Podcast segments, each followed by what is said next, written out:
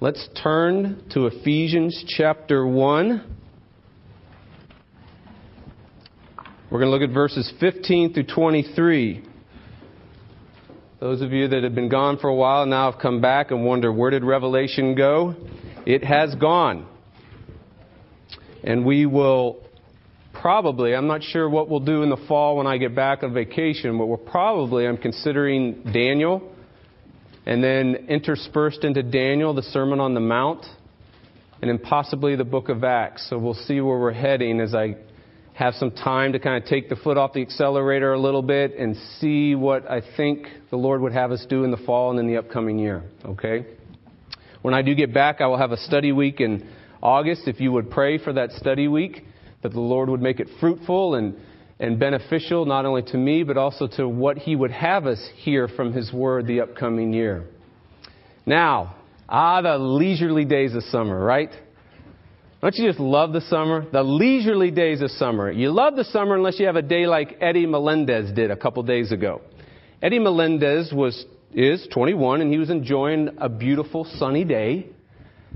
And they're always a little more beautiful in Florida, the Floridians tell us. And this was in Tampa.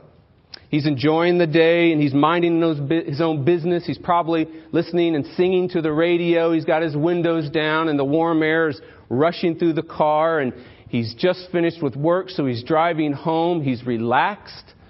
He's at ease. He's enjoying his summer. That was until this old truck swerved in front of him. And as the truck swerved in front of him, he initially had to swerve away from the truck and then eventually found himself careening off the side of the road. Now it gets worse because at that point he tried to put his brakes, foot to the brakes, nothing happened. He pulled up on the emergency brake of this small compact Honda, nothing happened. So he found himself careening off the road towards the canal. And then he found himself splashing into the canal on the side of the road. Now, that's no problem that this is Ohio. But this is Florida. And we know what creeps around in canals. And in particularly this particular canal, because this canal was called Alligator Alley. This was a canal infested with alligators. And it gets even worse. As he's careening into the canal that's alligator infested, this stretch of highway of alligator infested water, he is messing, when he was messing with his uh, brakes, his glasses tumbled off his face. And without his glasses, without his specs, he is legally blind. How would you like having one of these days? Now, there is an interpretation as a Calvinist for all that Eddie went through that day. When he finally dragged himself out of the canal and there was nothing fixed to something it shouldn't be. There is a very popular interpretation as a Calvinist. Just be glad it's over, is the interpretation, right? Now, as we head on our vacation this next couple of weeks, my prayer for you to pray for us is that we don't have anything like Eddie Melendez had. In fact, as I talked uh, with the Bradshaws recently, that we do not have an RV, RV vacation like they've had recently, that we would have a refreshing, relaxing, and rejuvenating time. That's all I'm asking. As a Calvinist, I just want to have that kind of a vacation. So please pray for that. But as we do head out and as we are leaving, what would what do I want you to know as we will be gone in these next couple of weeks? We wrapped up Revelation. I'm thinking about, all right, I'm going to be gone for a while. What do I want everybody here to know? What do I want you to know for these next couple of weeks since I won't be preaching to you? I won't be talking to you in the hallways. I won't meet with you during the week, and there won't be public and private conversations with you about the things of God. What do I want you to know while we're gone? What do I pray for for you and for my family and for myself? What is it? Please stand for the hearing of God's word because it's found in this passage, Ephesians chapter 1, 15 through 23.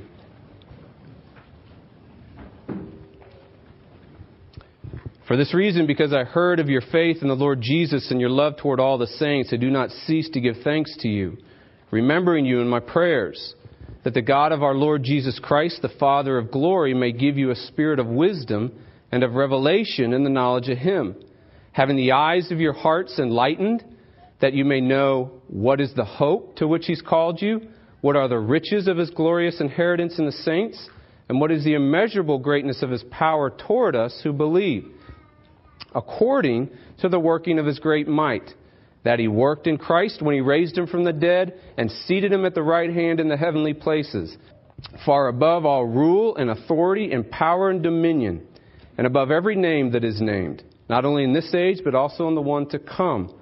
And he put all things under his feet, and gave him his head over all things to the church, which is his body, the fullness of him who fills all in all. The word of the Lord. Please be seated. Let's do pray and ask the reality of this passage in our time this morning. Oh Lord, we do ask you to give what this passage talks about. And we ask you to push to the sidelines, the distractions, the conflicting feelings, the uncertainties of many situations that we're all facing And we ask, Lord, even in spite of our own sin, would you graciously draw near to us? Would you give us spiritual wisdom and revelation in the knowledge of Him, even as we hear about Him? O oh Lord, grant this. In Jesus' name, amen. Now, Jim Smith went to church on Sunday morning. And as Jim Smith went to church on Sunday morning, he heard the pianist, and as he was listening to the pianist, he heard the pianist miss a note in the prelude, and he winced.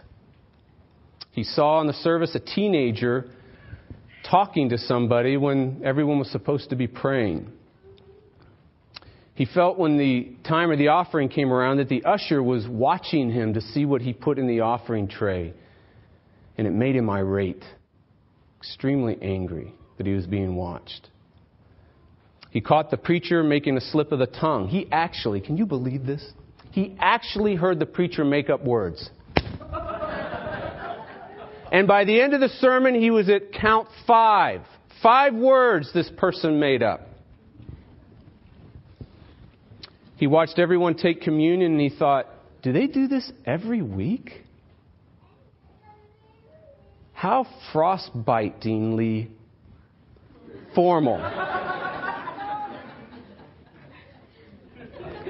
He slipped out through the side door during the closing hymn. He didn't take the initiative to engage in anyone to get to know them. And as he went out the side door, he thought, never again. Never again will I go to a place that's so full of cold clods and hypocrites. Right? Well, Ron Jones went to church on Sunday morning and he heard the pianist play A Mighty Fortress is Our God.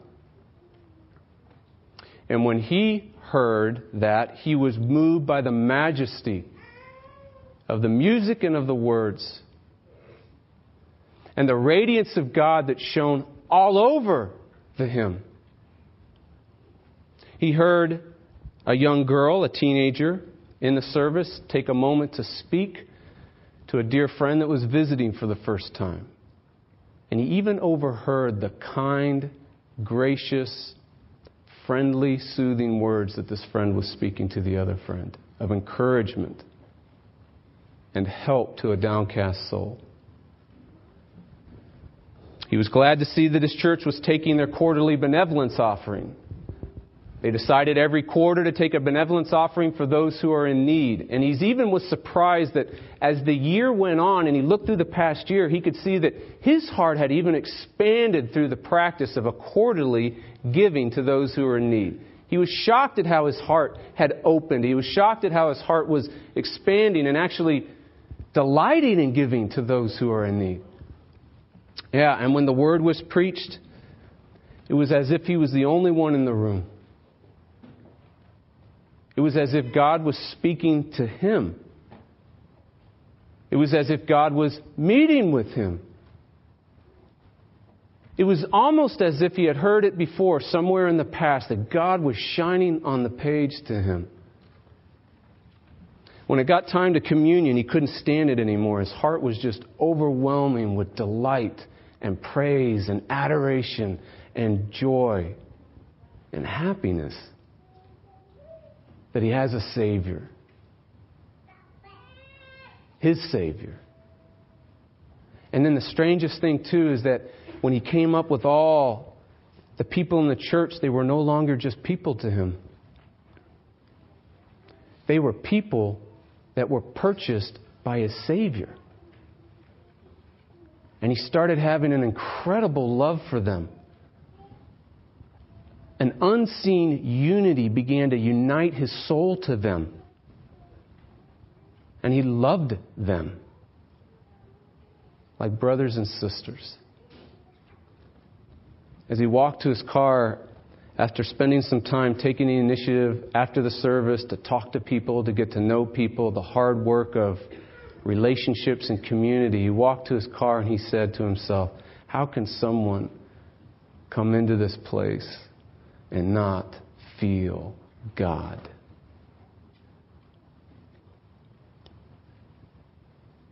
These two men went to the same church on the same Sunday morning.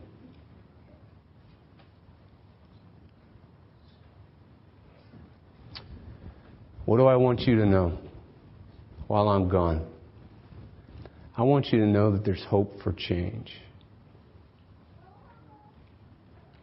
I want you to know, I want you to know the answer to this question. How do you change? How do you change when you're spiritually blind? How do you change when you're spiritually cold? How do you change when you sense the spiritual hardness in your own soul and the blindness in your own eyes?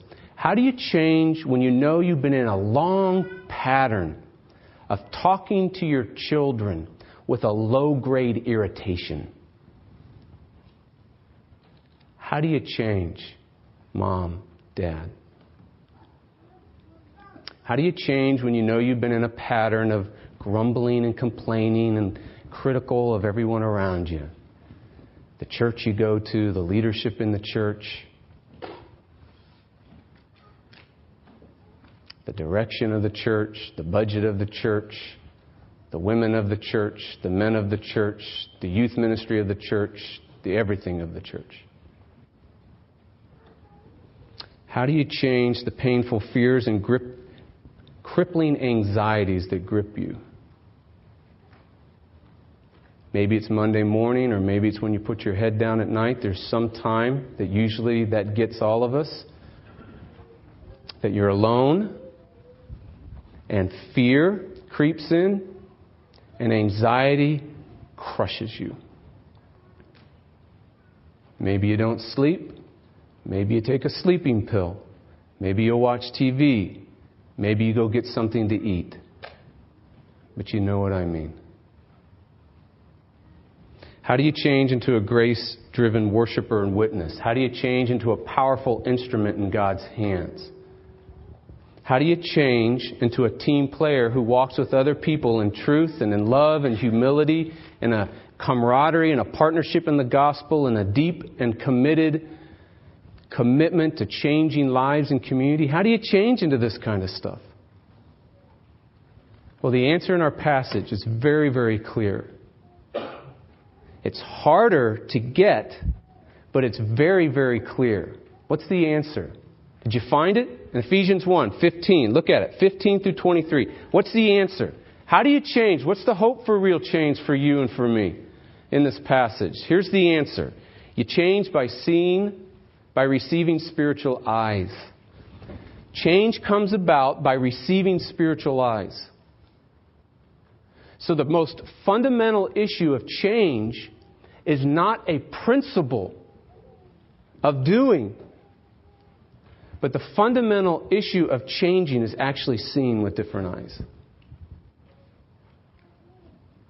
So we're kind of back to where we started from right at the beginning. Remember, we talked about probably the most essential or most asked question today in the church. I'm not talking about outside the church. It's even outside the church, I think, because if you just go to a Barnes and Noble or any bookstore, you'll see all the, the ways in which we're trying to fix ourselves and help ourselves get in a certain direction or change in a certain light. But how do we change? How do people change? And the scripture answers that the fundamental crux, the seesaw, the pivot point by which you change or you don't change is your ability to see something. That's what it all turns on. It turns on receiving spiritual eyes. Okay? So, what we're going to do in this passage is we're going to look at two meanings of how or what it means to receive spiritual eyes. What does that mean? There's two of them here. And then throughout that we'll be sprinkled with implications and applications that will arise from that. So the question is, or the, the question is, how do you change? How do you really change? The answer is by receiving spiritual eyes. Well, what does that mean? Let's look at it. The first point is this Receiving spiritual eyes means spiritual eyes are given, not taken. Look at verses 16 and 17. I do not cease to give thanks for you, remembering you in my prayers, that the God of our Lord Jesus Christ, the Father of glory, may give you a spirit of wisdom and revelation and the knowledge of him. Do not blow by that word. Do not run past that word. Let that word grip you and the word is give. That God may give you spiritual wisdom, spiritual revelation in the knowledge of Him. That's an incredible word. The givenness of giving. That God is giving to you. So it's a, it's a God breaking in thing. It's God working something in. It's God actually performing and acting and moving and shaping and creating and working something to be.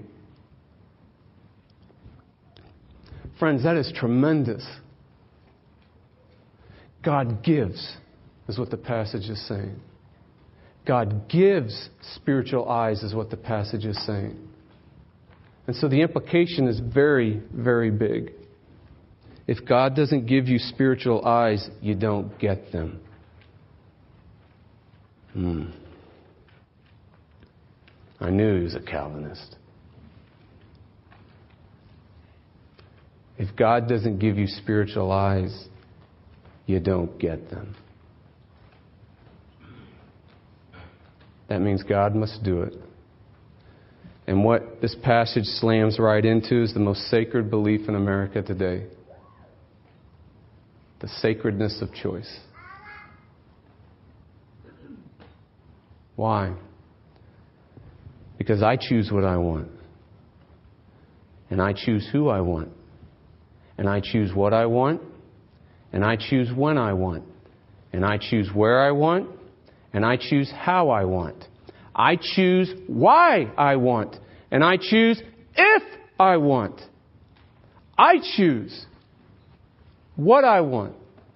And my freedom, my ability to choose, my what I want is the defining reality of what it means to be a human. And this passage is slamming right into that sacred belief in America today that choice and freedom and what I want defines me, defines humanity, authenticates what it means to be a human being. I choose right or wrong. I choose belief or unbelief. I choose the direction or this direction. I choose green socks or blue socks. I choose. That's the sacred belief in America today. And this passage slams right into it. There's a man, and his name is Ernest M. Dickerman, and he died at age 87. He was considered the granddad of the Eastern Wilderness by the Sierra Club. The obituary that was printed up on him went like this It says, He was 87. He was found under a cherry tree behind his cabin, having shot himself, police said. In a note to his family, Mr. Dickerman said he took his own life, as he had long planned to do, after the infirmities of age left him unable, quote, to master my own fate in the wilds of this wild country, end quote. Now, I'm going to say something right now that you probably thought you would never hear in church, ever. The Bible agrees with pagan religion. Yes, Mrs. Ellis, I see that look on your face. The Bible agrees with pagan religion. Because pagan religion says that anything, anything, everything, sun, moon, stars, Brazos River, Lake Waco, ancestors, animals, adoration of others, approval of others, karma, cars, food, toys, success, brilliance, brawn, beauty can all be worshiped, can all be a God to us. And whatever we worship is our master. And therefore, we're not all as free as we thought we were. And that's why Jesus said, No one can serve two masters. Now, he was not saying, Don't have a master. And he was not saying, Get rid of that master and get this master. All Jesus was saying was a simple statement of the human condition. You will serve somebody. So no one is as free as they think. Okay? And this passage is saying that there's only one master who is good. And only one master who gives spiritual eyes to see that which is most beautiful and most attractive and most lovely and most glorious. Okay? In fact, let's look at that because I want us to make sure we get that. Look at the master. It's interesting. A lot of the uh, early the early heresies that arose, one of them was struggling with who Jesus is and his sonship. And in struggling with his sonship, you know, is Jesus God's son? Well, does that mean that, that he's not God? being God's son. What does that mean? And you can see how the early church and even today struggle with this whole issue of what's called Christology. What, who is Jesus? And what's interesting, look and what they stumbled over was this passage. Look at the passage in 15 or 17. That the God of our Lord Jesus Christ, the Father of glory, may give you a spirit of wisdom and revelation in the knowledge of Him. The God of our Lord Jesus Christ. Some said, okay, well, that means that he is, he's subservient to the Father. God of our Lord Jesus Christ. Jesus is not equal, he must be subservient. And the Bible and the church has answered. The church universal and the church historical has answered what the scriptures have taught is that there's two ways of looking at sonship. There's a way of looking at sonship ontologically, right, Jeremy? And covenantally right? Ontologically, is he is God's son, fully God, fully Son. But covenantally, he had to become God's son for you and me. He had to be the perfect Adam, the perfect human, the perfect servant and fulfill all righteousness representationally, substitutionally for you. And on that basis, God gives. And Paul can't believe it. And throughout Ephesians, he describes God's giving as he lavishes. He describes God's giving as overflowing, abundant, beyond measure, incomprehensible, beyond height and width and depth. He can't get over it. There's a good God and He gives to me, is what Paul is saying. And He gives new eyes, is what this text is saying. And what does He give you new eyes? And that moves to our second point. The first is what does receiving spiritual eyes means? It means that God gives spiritual eyes. They're given, not taken. The second meaning is that they are given to you for a specific purpose. They're given to you to see Him. That's the purpose. Look at the end of verse 17 again. That God may give you a spirit of wisdom and revelation and knowledge of Him. Very quickly, there's a debate over what is that spirit. Is it the human spirit or the Holy Spirit? I think the text is making clear it's the Holy Spirit, and the characteristics of the Holy Spirit is that the Holy Spirit brings wisdom. In other words, wisdom is an impartation into the real reality of things.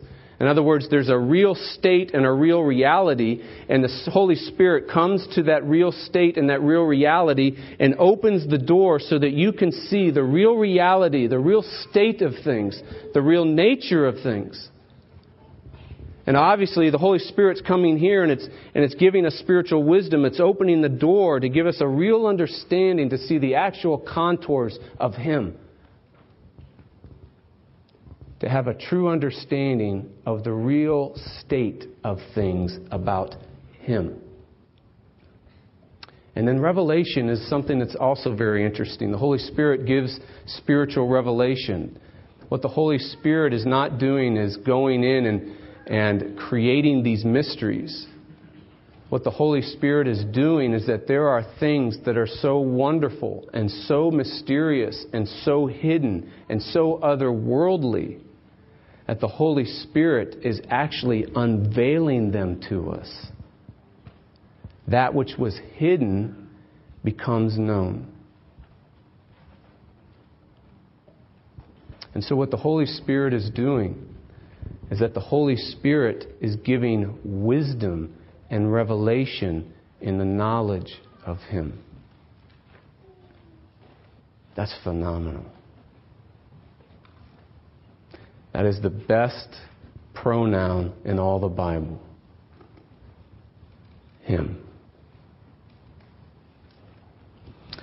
His academic credentials were unrivaled. He was a natural leader. I mean, men followed this man everywhere. And they did whatever he asked them to do. And I think you can find the real test of what a leader he was because his men would do the most inhumane things to other humans at the beck of his word. He had the best education, as we mentioned, the best schools, the best teachers. He had a passion without rival. It was relentless. He went into house after house, dragging person after person away from their house. The text says fathers and mothers leaving crying children, fatherless, motherless, orphaned. He would single handedly, if he had to, wipe off the face of the earth all the followers of the way, if he had to. The text says. His personal power was intoxicating. One such time, there was a man named Stephen who was being stoned. And while he's being stoned, this man sat there with his approval all over it. At the end of the stoning, when the last stone hit and the last gasp of air left Stephen's lungs, the witnesses came by and took off their robes and they laid him at the feet of this man like he was a god. Intoxicating power. He was fervent.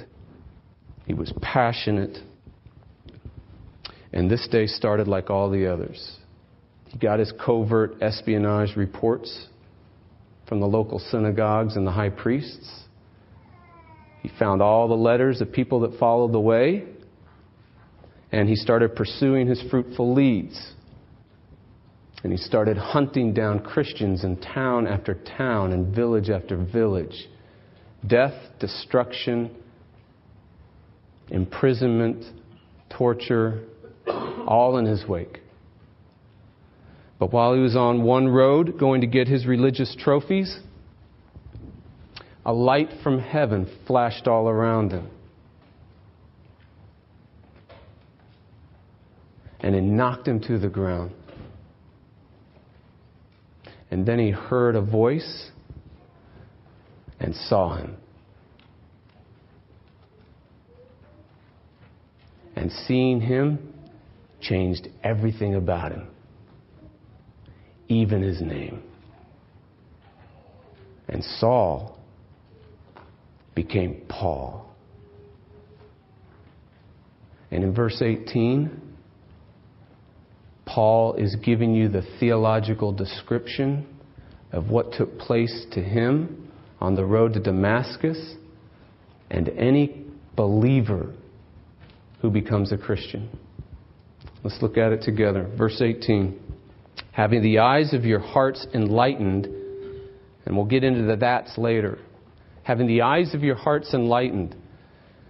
The verb tense here is perfect. Bear with me, and I'll give you the translation in a, in a minute. The verb tense is very, very important because if you don't know the verb tense, you're going to move this, you're going to move this phrase up and down trying to find out where it's attached to. and that's what happens with Paul. He has such long sentences and so many ifs and, and stumbles, and he makes up so many words, and he goes in so many different directions that he has these hanging constructions. And, and people who are trying to figure out the meaning of the text go, does it hang here? Does it hang here? Where does this thing hang? And you're left trying to figure out where does things go. But the tense here actually tells you where it goes. The tense is perfect. Now remember when we've talked about God being in the grammar, we've talked about the reality of verbal tenses are very powerful ways of the text describing the kind of action that's taking place in a passage. So if the action is being described in what's called the aorist tense, remember what we're doing? We're up in the helicopter and we're looking down. In the aorist tense, we see a parade and we see it completed, done. A summary view of all the action, completed, accomplished.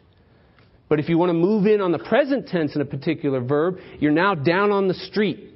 You're at 3rd Street and Elm when the, when the parade goes by and you catch the tuba player, and then you catch the folks twirling that stuff, and then you catch the drums and you catch, you know, whatever the military, whatever starts coming through, right?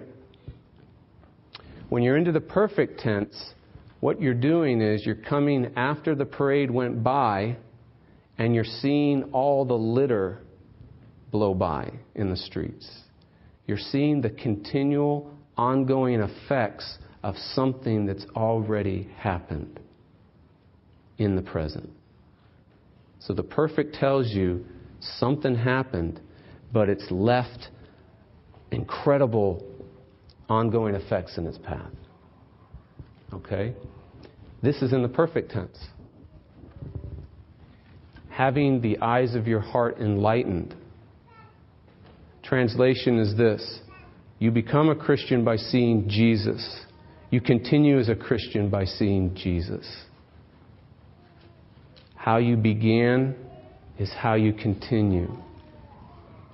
Implication if you do not see Jesus, you do not become a Christian.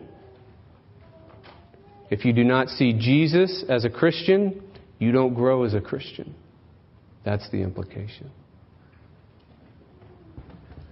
Okay. So, seeing Jesus is what we ultimately need, isn't it? I'll be honest with you. Uh, this is the first vacation, or first as we approach vacation, out of how long have we been here? Eight years. This is the first time I actually said to my wife, I need a vacation in eight years. Now, now that you're all feeling for me, we can have a pity party. Thank you, Pete, my compassionate brother. There is a temptation for me to think that a vacation is what I need. That what I need right now more than anything is a vacation and a break.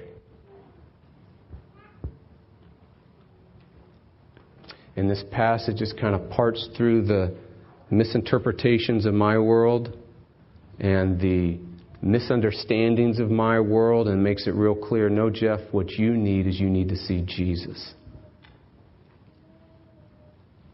Vacations are nice, but what you need is Jesus. And I know many of us are wondering, you know, what I need, I just need I just need some kids to obey me every once in a while. Right? No, what you need is you need to see Jesus.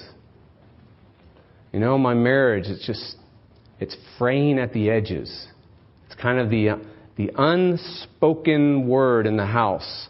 We're not doing real well right now. We need to fix something here. No, you need to see Jesus, and so does your spouse.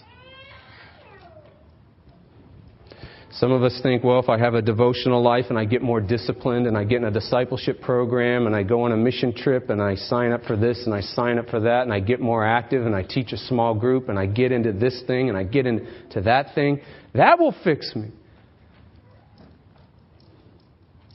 No. You need to see Jesus according to this passage. All right. Let's not miss what's going on here in this passage. What's going on here? I want you to look at verses 1 through 14. And I want you to feel the pain of someone studying the original languages here. Now, you're reading 1 through 14 in your, in your Bible. I want you to look. Do you see all the periods there? Do you see all the sentences you have there? You know, the English is so nice, it, it, it adds periods and it, and it, it tells you complete sentences. And, and then when you go to the original text, you find out that verses 1 through 14 is one long sentence. One sentence. And what's happening here is that Paul just took one long sentence to praise what he sees. He begins Ephesians by starting to talk about what he sees. His eyes of his heart has been enlightened. Past completed action, became a believer, rode to Damascus. Now, ongoing enlightenment, ongoing spiritual wisdom and revelation and the knowledge of Him.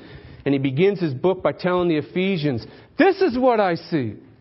And he starts telling us what he sees. And he goes through the whole work of the Trinity. And it's one long, punctuated, obtuse, run on sentence. And he can't, he can't put a period at the end of his praise. It's God is this, and Jesus is this, and the Holy Spirit does this. Do you see it? That's what he's saying and he's praising and he's prizing and he's delighting and he's enjoying and he, he forgets that he's writing. And then he knows he needs to put a period, so he puts a period at the end of verse 13, 14. And Ephesians is called Mini Romans. Did you know that? Mini Romans. Why? Because it's so full of theology doctrine, truth. Do you know that the first three chapters of Ephesians have not one, oh, excuse me, there is one, one imperative, one command. In the first three chapters, one, I don't know if it counts, you tell me. The command is, remember you were once dominated with sin in chapter 2. I don't know. How do I apply that? Mm. Three chapters of theology, three chapters of doctrine, three chapters of truth, completely saturated and soaked throughout the beginning of this book. And then when he gets to the end of verse 14, look at the word there. For this reason, 15, he just gets done singing praises about what he sees. And the first thing he wants to do for you is pray that you see it too. Therefore, for this reason, go down to 15. 16. I do not cease to give thanks for you, remembering you in my prayers. And now I pray that God would give you a spiritual wisdom and revelation and knowledge of Him. Don't miss that. The implication is this Do you want to see Him? You got to go through theology. You got to go through truth. You got to go through doctrine. Doctrine is not dry to Paul. Doctrine is drama. Doctrine is delight. And you see what doctrine and truth and theology does is it shines more light on who he is. And that's why the psalmist says, Your word is a lamp unto my feet, because in the word, the knowledge, the theology, the doctrine, the drama, the delight of God shines forth. And when that light flashed all around Paul, he looked into Jesus, and what he saw and what he continues to see is Ephesians 1 3 through 14. He's a God that planned so many things. And then you have all the Christian cuss words in there predestination, election, right? You got them all. Sovereign will and purpose. The scary words. And then you move into a personal purchase by the Son because he's going through the Trinity. He's got God's plan prevails over everything, is what he's saying. And then he moves in, and once he gets done painting the theology and the drama and the contours and the delight of these glorious truths, he gives you more theology. And he goes into the purchase of his son, and he says, it's redemption and it's adoption. And those are theological words. And those theological words just radiate light because it says that actually redemption is a, is a rescue, a divine rescue where a hero comes in and he rescues you from sin and he rescues you by the power of blood. That's incredible drama, incredible dogma. And then don't get that miss that word adoption that's in there because adoption has to do with he makes you his own. He makes you his own child. He says, "You're mine." You were an orphan and now you're a son. And I give you all the privileges and all the benefits all the spiritual riches and treasures that are of a son are now yours and of a daughter are now yours. I adopt you, it says. Then you move to the Holy Spirit, and what you get from the Holy Spirit is you get all these things being pushed into your life powerfully. You get more theology. The word there is called sealing. The Holy Spirit actually applies now the Father's plan, the Son's purchase to you. That's why it's spiritual wisdom and revelation in the knowledge of Him. The Holy Spirit opens your eyes to see Him. All right.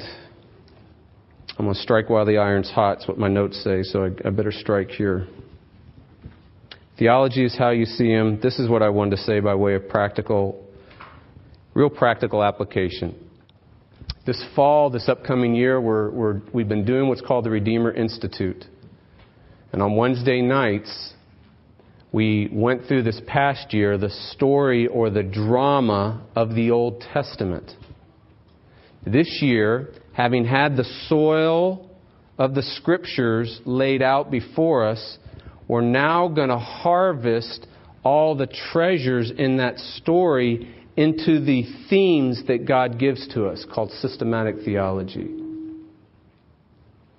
And so we'll look at things like covenant, and we'll look at things like who is this God, and what did the Son do? All these theological words. And again, for us, it's not just rational understanding, it's actually drama. Because it means more light of the knowledge of the glory of Christ shines into your heart when you see it. Okay? And so that's what we're going to do on Wednesday nights, and I want to invite you to do that. And through the encouragement of others this past weekend, I think what we'll do, we'll do the Institute, where we'll systematize theology in the fall, and then in the spring, we're going to apply that theology. We're going to look at how does your life change? How do you become an instrument in the Redeemer's hands? How how does God use a person with the gospel? How does the gospel and theology internalize itself in your life? And what does it look like?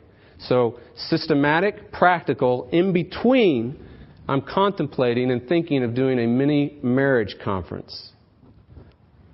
Now, that's weird because I want us to see that theology is everything. It's everything in your marriage, it's everything in your parenting, it's everything in your job. It's everything about you. We are all theologians. The issue is whether we're a good one or a bad one. That's the only issue. Okay? All right, when you get stuck in an apparent, you know, I broke my watch, so that's my excuse.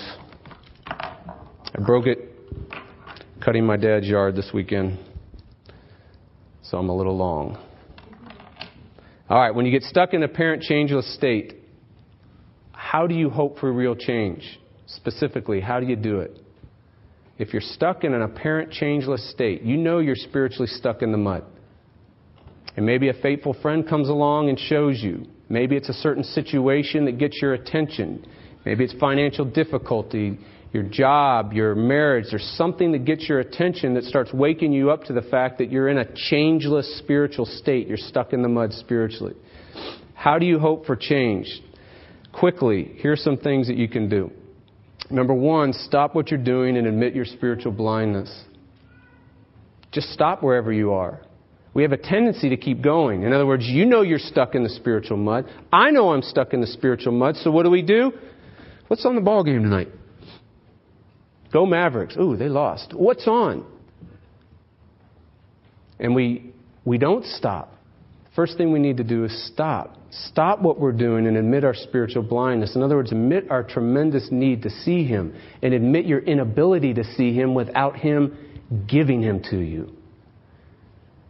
So first you admit and then you pray, you ask, you ask God, just like, just like Paul's asking, just like the first thing he does after he gives you all this theology, he prays that you see it too. Ask God to open the eyes of your heart. Ask God to give you spiritual wisdom and revelation and the knowledge of Him. And then you trust. You trust that God is at work with power in your life to do that. I do not have time, but the rest of this passage, what it ends up doing is it ends up taking what the content of the prayer is, and it tells you there are three things that he wants you to see. When you see Him, you'll see three things. If you look quickly in verse 18, that you may know the hope that you've been called. That's the first thing. The second thing, the riches of His glorious inheritance. Uh, that's the second thing. Go down to the third thing. What is the immeasurable greatness of His power toward us? What's very interesting in these three things, the first thing has a past orientation. The second thing has a future orientation. The third thing has a present orientation. And what's the present orientation? That you know His power is at work in you right now to do this. And then he gives three evidences for it the same power that raised Jesus from the dead, the same power that submitted all things under his feet, and that means you, and that means your cold heart. That means everything. And the same power that made him head or ruler king over the church. That power is at work right now for his glory in your life. And so you trust that. And then you act in faith, which means you now pick up his ordained means of power. If he is the head of the church, that means he's now ruling. He rules over his word. And so that means that powerfully right now, he is enabling his word to be the power of God at work in you to change you, to open your eyes. So read it. And read it quickly, read it generally, read it thoughtfully, read the theology of it. Okay? Also, his church. It's no accident that he says the evidence of one of his powers is that he is reigning, ruling over the church. And so that is one of the major ways that he changes your life. One of the major ways that his power is unleashed in your life. And we can go on and on about specific things, but we're going to stop there. All right, the hope for real change is receiving spiritual eyes. This means spiritual eyes are given, not taken. This means spiritual eyes are given to see Him. Okay? Now, Curtis Thomas tells the story of a pastor who was firmly committed to a position. His position was this he was committed that when you began by grace, you could fall away, though, from grace. In other words, God could do a gracious work in your life. You could have a, an enlightenment, completed action, spiritual eyes, see Jesus, get the sixth sense is what the old language is talked about. The sixth sense, the spiritual perception, the spiritual ability to see Jesus, eyes of faith, so to speak. You can have it and then lose it. You can have it and then fall away. That was this man's position. This is a true story. And so he wanted to seal it with his congregation. He wanted to teach in a series of it to make sure and motivate them for holiness. Because if they realize they can fall away, it will motivate them to be holy. It doesn't motivate me, but it motivates some. Okay? So he began a sermon series defending his position in the middle of one of his sermons while he was preaching through John 10, right in the middle of his sermon. His eyes were open to the truth of grace in that passage. And he realized he was wrong. And in John 10, he realized that it is the Savior's grace from beginning, middle, and end. And that this grace prevails, and this grace perseveres, and this grace works powerfully.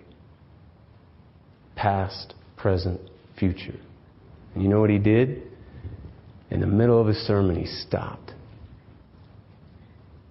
And he said, Brothers and sisters, I was wrong. And the Lord just opened my eyes to see the truth and the grace of His beauty in this passage. And he went on proclaiming and preaching and praising what he saw. God gives spiritual eyes and He gives spiritual eyes freely. He gives spiritual eyes graciously. He gives spiritual eyes powerfully because He wants you to see the glory of His Son.